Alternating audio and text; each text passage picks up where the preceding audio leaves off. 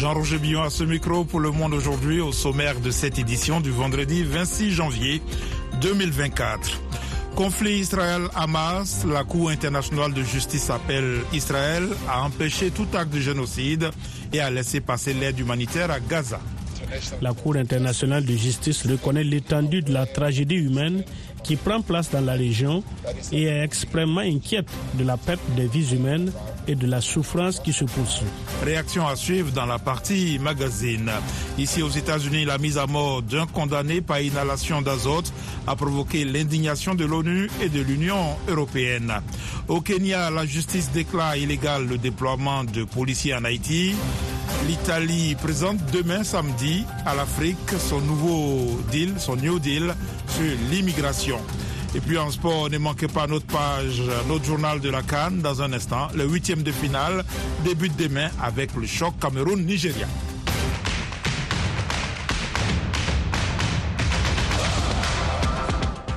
Le journal de la Cannes pour débuter cette édition. Les oppositions des huitièmes de finale commencent demain samedi. Direction Abidjan pour retrouver nos envoyés spéciaux Bagassi Koura et Yakuba Ouedraogo.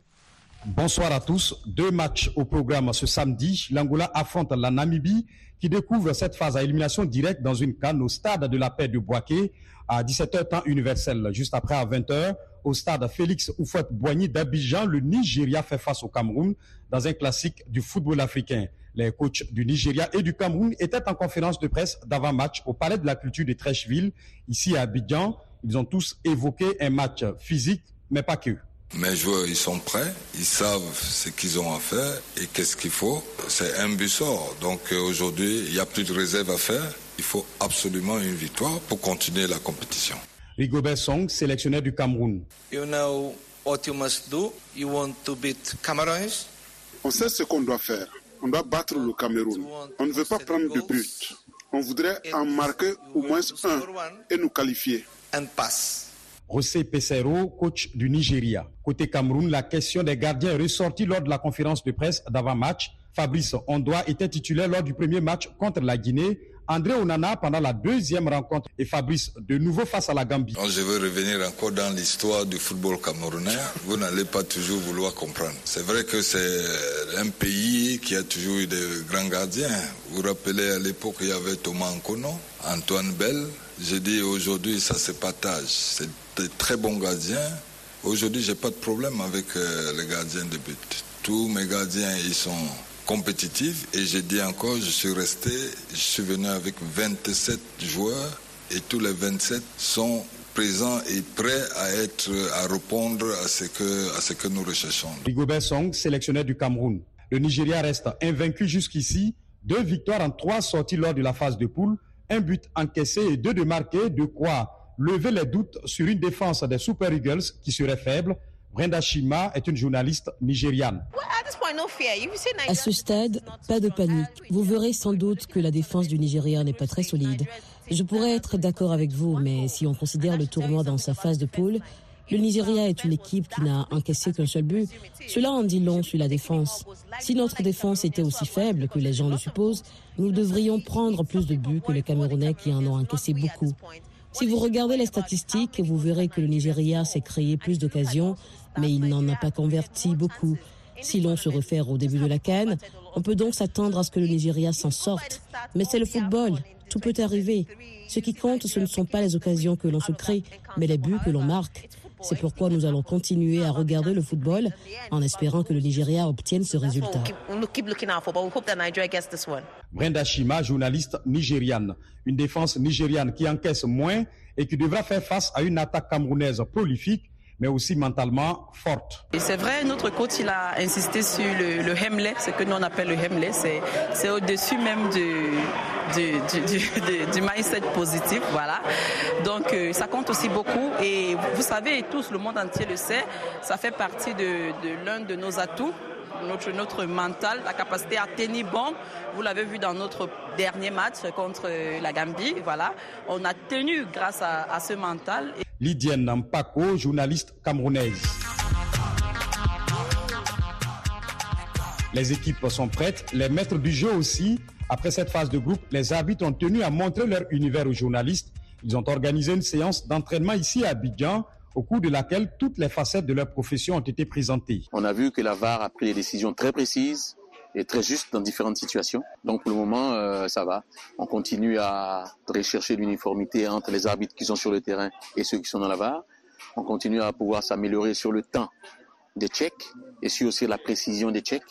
Donc c'est pour ça qu'on continue de travailler. Mais pour l'instant, dans l'ensemble, vu que nous n'avons pas trop de complaintes, on considère que les choses euh, se passent plutôt bien. Au niveau de l'approche tactique, nos arbitres ont très bien travaillé. Comment lire le jeu, comment anticiper, comment contrôler la surface de réparation qui est le plus important. Sur tout ça, nous vérifions ça. Comment anticiper Okay, techniquement, nos arbitres ont très bien travaillé. Nouma Diaz a désiré doué, chef de l'arbitrage et de la technologie du football à la CAF, au micro de Ange Bijou Nomenyo, notre correspondant ici à Abidjan. Yacouba Ouidraogo, Bagassi Koura, Abidjan, pour Afrique. Jean-Roger Billon en direct de Washington pour vous présenter le reste de l'actualité en Afrique et dans le monde. L'Afrique du Sud a salué ce vendredi une victoire décisive pour l'état de droit international et une étape importante dans la quête de justice pour le peuple palestinien. C'est à l'issue de l'audience de la Cour internationale de justice à La Haye. Le point avec Rosine Monizero. Le ministère des Affaires étrangères, dans son communiqué, estime que la Cour a déterminé que les actions d'Israël à Gaza sont plausiblement génocidaires et a indiqué des mesures provisoires sur cette base, la remerciant pour sa décision rapide. Pretoria promet de continuer à agir au niveau international pour protéger les droits, y compris le droit fondamental à la vie des Palestiniens de Gaza, ajoute le communiqué. Les annonces de la CIJ constituent aux yeux de Pretoria une étape historique importante vers cet objectif. La direction du Congrès national africain ANC au pouvoir, réunie en congrès pour plusieurs jours, a interrompu ses travaux vendredi pour écouter l'audience de l'AE. L'Afrique du Sud soutient de longue date la cause palestinienne. L'ANC l'alliant souvent à sa propre lutte contre l'apartheid. Plusieurs articles d'opinion l'ont décrite comme fondée sur des principes moraux et audacieuses, certains félicitant le pays d'avoir tenu tête à l'Occident. Certains dirigeants chrétiens l'ont toutefois condamné en la qualifiant de fondamentalement erronée et des groupes juifs ont dénoncé le risque induit d'une montée de l'antisémitisme dans le pays. Réaction des États-Unis, Washington a réaffirmé que les accusations de génocide à l'encontre d'Israël sont sans fondement en réaction à la décision de la Cour internationale de justice qui a appelé Israël à prendre toutes les mesures en son pouvoir pour éviter un génocide à Gaza.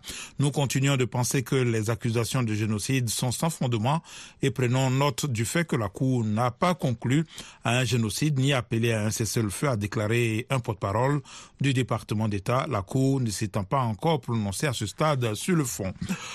L'État américain de l'Alabama a exécuté jeudi un condamné à mort par inhalation d'azote, une première mondiale critiquée par l'ONU qui a comparé ce mode d'exécution à une forme de torture.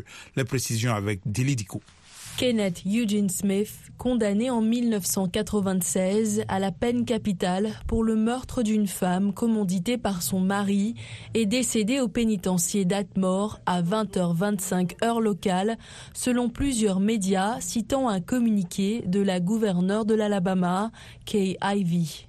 L'exécution d'un condamné aux États-Unis par inhalation d'azote, une première mondiale, pourrait constituer de la torture, a dénoncé le haut-commissaire de l'ONU aux droits de l'homme, Volker Turk. Je regrette profondément l'exécution de Kenneth Eugene Smith en Alabama malgré les inquiétudes sur le fait que cette méthode non éprouvée de suffocation par l'azote pourrait constituer de la torture ou un traitement cruel, inhumain ou dégradant, a estimé M. Turk. Selon la chaîne locale, les derniers mots de M. Smith ont été Ce soir, l'Alabama a fait faire un pas en arrière à l'humanité. Je m'en vais avec amour, paix et lumière. Il s'agit de la première exécution de l'année aux États-Unis où 24 ont été réalisées en 2023, toutes par injection létale. Selon un récent sondage Gallup, 53% des Américains soutiennent la peine capitale lors d'une condamnation pour meurtre, le plus bas niveau depuis 1972. VOA Afrique, à Washington, vous êtes à l'écoute du monde aujourd'hui. La première ministre italienne Giorgia Meloni dévoile ce week-end aux pays africains son New Deal pour le continent, notamment des accords énergétiques en échange de l'arrêt des migrations, une approche d'égal à égal, selon elle. Les précisions avec Mohamedou Mfa à des dirigeants de nombreux pays africains qui sont attendus à Rome pour un sommet qui se tiendra de dimanche à lundi. Madame Meloni doit présenter son plan Mattei du nom d'Enrico Mattei, fondateur de l'ENI, le géant énergétique public italien. Celui-ci, dans les années 1950, préconisait un rapport de coopération avec les pays africains en les aidant à développer leurs ressources naturelles. Une certaine approche paternaliste et prédatrice n'a pas fonctionné jusqu'à présent. Ce qu'il faut faire en Afrique, ce n'est pas de la charité, mais des partenariats stratégiques d'égal à égal, plaidait Giorgia Meloni au début du mois. En réalité, selon le quotidien Corriere della Sera, Rome pourrait affecter 4 milliards d'euros à ce plan au cours des 5 à 7 prochaines années dans l'agro-industrie, le transport et les infrastructures et surtout l'énergie. Une quarantaine d'organisations de la société civile africaine ont dit craindre cette semaine que l'objectif de ce plan ne soit simplement d'accroître l'accès de l'Italie au gaz fossile africain au profit de l'Europe et de renforcer le rôle des entreprises italiennes dans l'exploitation des ressources naturelles et humaines de l'Afrique. Un tribunal kenyan a bloqué ce vendredi l'envoi d'un millier de policiers en Haïti pour une mission de maintien de l'ordre et de lutte contre la violence des gangs soutenue par l'ONU. La décision du gouvernement de Nairobi est qualifiée d'inconstitutionnelle, illégale et invalide. Eric Manirakiza. Cette décision marque un coup d'arrêt à la force multinationale très attendue au cours du premier trimestre 2024 pour tenter d'endiguer le chaos grandissant en Haïti. Le Kenya avait accepté de mener cette force de 2500 2600 hommes pour répondre aux appels de plus en plus pressants du gouvernement haïtien et de l'ONU. Mais cette décision validée par le Parlement kenyan le 16 novembre avait suscité une vive contestation. L'opposant Ekuru Okot avait notamment saisi la haute cour de Nairobi en arguant que cette mission était inconstitutionnelle car ne reposant sur aucune loi ou aucun traité. Le Kenya a déjà participé à plusieurs opérations de maintien de la paix en RDC et en Somalie, ainsi que dans d'autres parties du monde, au Libéria, Timor oriental et ex-Yougoslavie. Hier, le ministre haïtien des Affaires étrangères a une nouvelle fois appelé à l'envoi rapide de renforts sur l'île la violence des gangs a fait près de 5000 morts, dont plus de 2700 civils en 2023, selon un rapport de l'ONU publié mardi. Le plus important mouvement de l'opposition au Togo a décidé aujourd'hui de maintenir la marche qu'il organise demain samedi à Lomé, la capitale, pour protester contre le report des élections législatives malgré l'interdiction gouvernementale. La dynamique pour la majorité du peuple, DMP, regroupement de partis politiques, de l'opposition et d'organisations de la société civile, veut protester contre l'incapacité du gouvernement à organiser les élections législatives dans le délai constitutionnel. Cette coalition s'élève aussi dans un communiqué contre le maintien en prison de plus d'une centaine de détenus politiques et contre la restriction des libertés publiques. Le vice-premier ministre éthiopien Demeke Mekonnen a été remplacé aujourd'hui à la vice-présidence du Parti de la Prospérité au pouvoir par le directeur des services de renseignement, sémant le doute sur son maintien au gouvernement. Le départ de M. Demeke de la vice-présidence du PP devrait signifier aussi son départ du poste de vice-premier ministre. Aucune disposition constitutionnelle ne lie automatiquement les deux postes, mais la tradition est ancienne. M. Demeke était devenu vice-premier ministre en 2012, peu après avoir été élu vice-président de la coalition qui gouvernait alors l'Éthiopie. Le leader de l'opposition au Zimbabwe, Nelson Chamisa, a laissé entendre qu'il allait lancer une nouvelle formation, déclarant aujourd'hui qu'il resterait en politique au lendemain de son annonce qu'il quittait son propre parti en dénonçant son infiltration par le gouvernement. M. Chamisa, qui a perdu en août une élection qu'il a qualifiée de frauduleuse au profit du président Emerson Nangagwa, a déclaré qu'il était prêt pour un nouvel élan après avoir quitté la coalition des citoyens pour le changement. Et puis l'Algérie a annoncé aujourd'hui qu'elle prenait acte avec beaucoup de regrets et une profonde préoccupation de la dénonciation par les autorités de Bamako de l'accord de réconciliation avec les groupes indépendantistes signé en 2015 à Alger. Restez à l'écoute dans quelques instants, la page magazine. Le Monde aujourd'hui, VOA Afrique.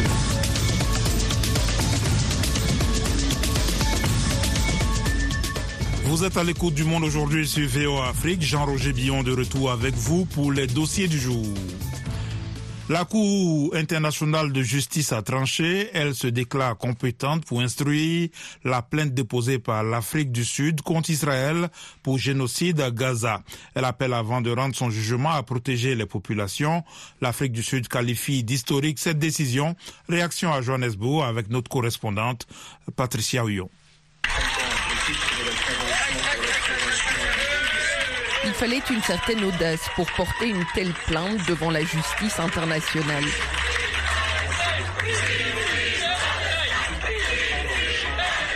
À l'issue de l'audience de la Cour internationale de justice à La Haye aujourd'hui, le président sud-africain Cyril Ramaphosa est satisfait, probablement également soulagé par une victoire sur une démarche qui est aussi un acte politique. La Cour internationale de justice a rendu une décision qui est une victoire pour le droit international, pour les droits humains et surtout pour la justice. Dans son jugement, la Cour reconnaît le droit de l'Afrique du Sud d'assigner Israël en justice, bien que notre pays ne soit pas partie prenante au conflit à Gaza. Le gouvernement sud-africain est satisfait de la décision de la Cour internationale de justice de mettre fin à la destruction et empêcher la destruction des preuves liées à des actes génocidaires.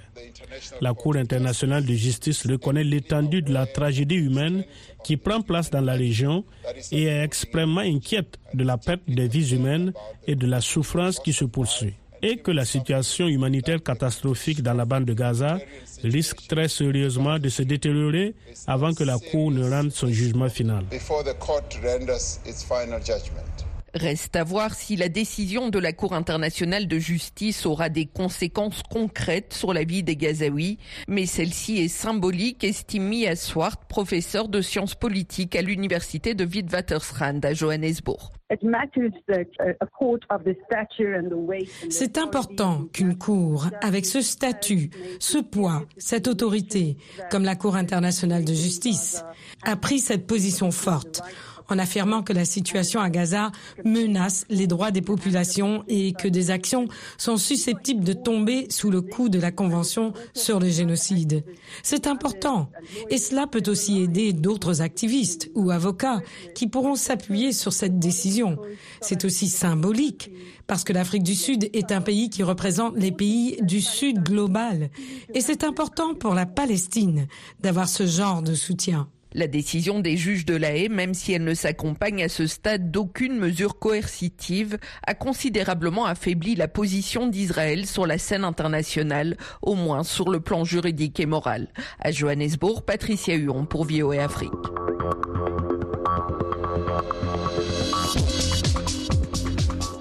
Au Sénégal, l'université Anta Diop de Dakar est fermée par les autorités depuis les manifestations du mois de juin suite à la condamnation de l'opposant Ousmane Sonko. Les enseignants réclament la réouverture de l'université pour sauver l'année académique et les étudiants s'inquiètent pour leur avenir. Dili Diko nous en dit plus. Serine Falougueil, 23 ans, s'improvise commerçant au marché de Koloban à Dakar. Cet étudiant en deuxième année de droit ne serait pas là à vendre des joggings si l'université n'avait pas fermé en juin 2023. Il explique qu'il préfère faire le vendeur ambulant plutôt que de rester oisif et de demander de l'argent à ses parents. Écoutons Serine Falougueil. Huit mois sans cours, c'est quand même catastrophique. C'est quand même scandaleux dans un pays comme le Sénégal. L'université Sœur Diop de Dakar, qui a plus de 80 000 étudiants, 80 000 étudiants. L'État du Sénégal peut veut sacrifier pour des raisons politiques l'avenir de 80 000 étudiants. C'est quand même euh, scandaleux. L'université Cheikh Anta Diop de Dakar, l'une des plus grandes d'Afrique de l'Ouest, avec 90 000 étudiants, est fermée depuis juin 2023 pour des raisons de sécurité, selon les autorités. Mais de nombreux étudiants pensent que le gouvernement craint plutôt que les jeunes ne troublent la campagne et la présidentielle du 25 février. Ils disent déplorer que la politique s'invite à l'université. Pour les enseignants, il faut tout faire pour sauver l'année académique. David Célestin Fay est secrétaire général du syndicat autonome de l'enseignement supérieur. Les opinions politiques ne doivent pas prévaloir sur le monde académique. C'est vrai, il y a la liberté académique, mais les hommes politiques de tous bords ont toujours utilisé l'université pour leur gain politique. Il faudrait que ça cesse. Ce temple du savoir qui a formé des générations de cadres du continent, dont plusieurs chefs d'État, a été l'un des foyers de l'agitation meurtrière qui a secoué le pays après la condamnation à deux ans de prison ferme de l'opposant Ousmane Sonko dans une affaire de mœurs le 1er juin 2023. Les autorités ont alors fermé l'université. Sept mois plus tard, le campus est toujours désert. Fatou Sekioum est coordinatrice du syndicat autonome de l'enseignement supérieur sur le campus de Dakar. Les étudiants, ils sont un peu dispersés, un peu démobilisés. Et puis, euh, il y a certains qui ont pris le bateau pour sortir du Sénégal parce qu'ils pensent effectivement que leur avenir est plus ou moins hypothéqué, voire irrémédiablement compromis. En novembre dernier, le ministre de l'Enseignement supérieur, Moussa Baldé, a tenté de justifier la position du gouvernement à l'Assemblée nationale en disant si on reprend dans les mêmes conditions, est-ce qu'on n'aura pas des émeutes dans les mêmes conditions? En attendant, les cours en ligne appliqués lors de la pandémie de Covid ont été réactivés. Mais pour de nombreux étudiants, L'enseignement à distance exclut une partie des élèves dépourvus d'outils numériques et est tributaire d'une bonne connexion. FM 102, c'est VOA Afrique à Dakar au Sénégal, 24 h sur 24. Au Mali, c'est toujours le choc après l'effondrement d'une mine à Kangaba, dans l'ouest du pays. Un drame qui a coûté la vie à plus de 73 personnes. Une semaine après le drame, notre correspondant Georges Atino s'est rendu sur place à plus de 130 km de Bamako, la capitale. Reportage. C'est ici, s'exclame Suleiman Sanogo, le doigt pointé vers l'entrée de la mine d'or. Le jeune homme ne s'était plus rendu sur les lieux du drame depuis le jour de l'effondrement qui a coûté la vie à 73 personnes. Un drame sans pareil dans cette petite localité malienne du nord de Kobadani, frappée par la fièvre de l'or. Suleiman Sangaré explique leur méthode de travail. Les chercheurs d'or entrent dans la mine par ces tunnels, mais parfois la mine s'effondre. Sans aide, ils ne peuvent pas sortir. J'étais sur place le jour de l'accident et nous avons dû utiliser des bulldozers pour venir en aide à certaines personnes. Yaya Karambe est l'un de ces rares rescapés. Aujourd'hui, il arrive à peine à marcher. Les plaies sur son torse et sa jambe témoignent de la gravité de l'incident.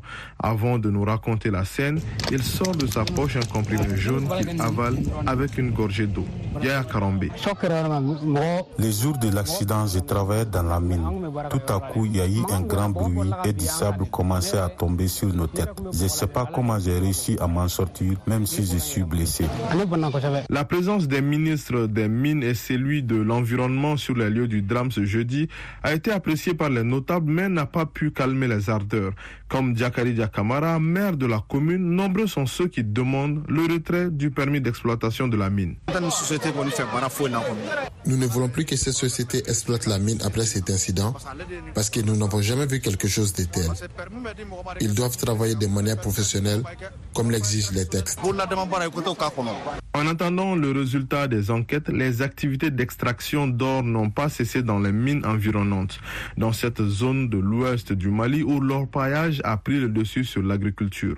Georges Atino pour VOA Afrique de retour de Kangaba. Restez avec nous à Bamako au Mali sur le 102 FM CVO Afrique 24 h sur 24. Le gouvernement camerounais a rétabli la circulation des biens et des personnes entre les cantons de Limani et Amchide à la frontière avec le Nigeria dans la région de l'extrême nord. Les échanges commerciaux entre le Cameroun et le Nigeria avaient été perturbés dans plusieurs localités de cette région en raison des attaques de Boko Haram depuis 2014. La situation s'est aggravée après l'effondrement du pont reliant les cantons de Limani et Amchide au Nigeria. De Yaoundé, notre correspondant Emmanuel Jelin.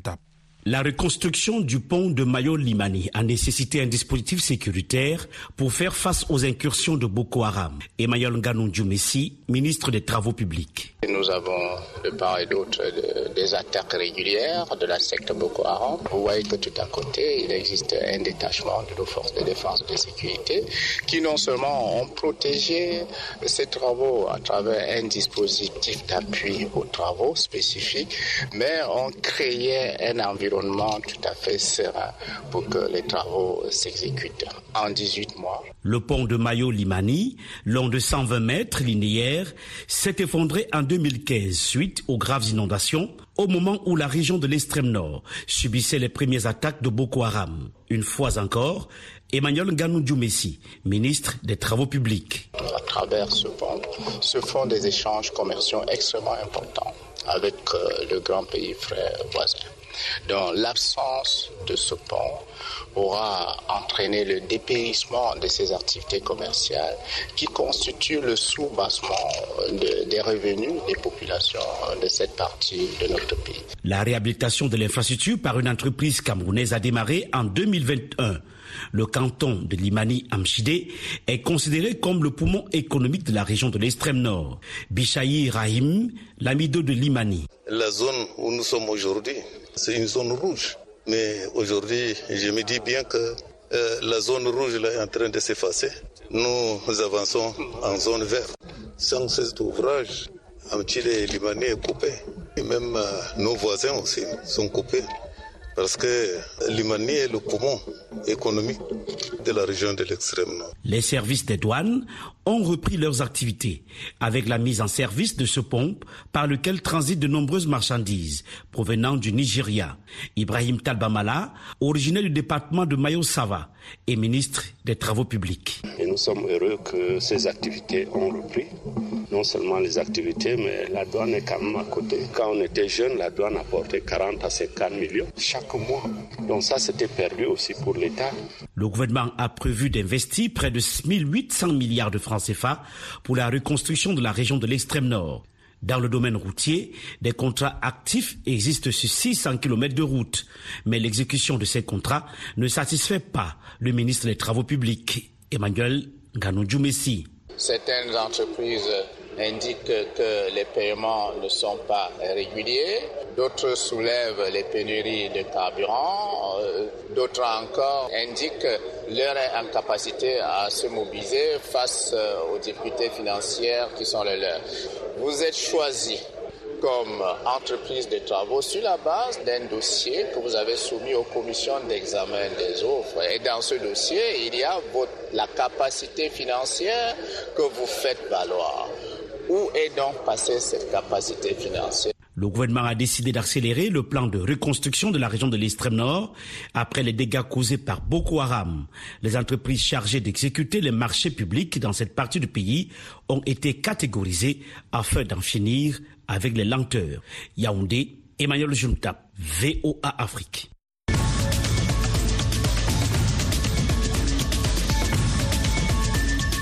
Le Monde aujourd'hui, c'est la fin de cette édition. Merci de l'avoir suivi.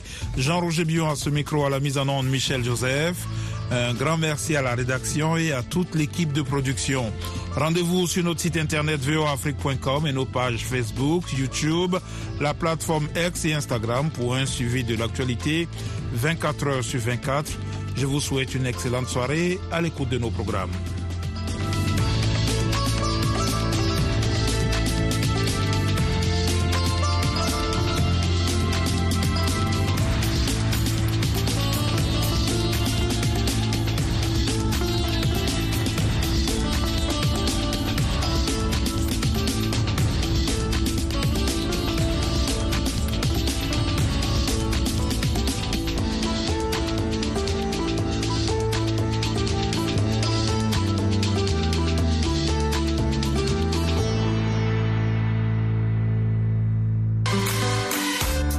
Les amis, ici Roger Montou de VOA Afrique. Téléchargez et partagez l'application RM Show VOA. Vous allez pouvoir nous suivre en direct sans problème. Vous serez aussi en mesure de suivre des émissions manquées et nous appeler, participer en live en direct sur notre application RM Show VOA. Vous pouvez trouver l'application dans votre Google Play. Cherchez tout simplement RM Show VOA. Merci infiniment de rester connecté avec RM Show sur l'application Google Play RM Show VOA. Téléchargez téléchargez et partagez l'application pour rester scotché à nous suivre chaque jour entre 20h à 21h, temps universel. Rappelez-vous que RM Show, c'est chaque jour à 20h, temps universel sur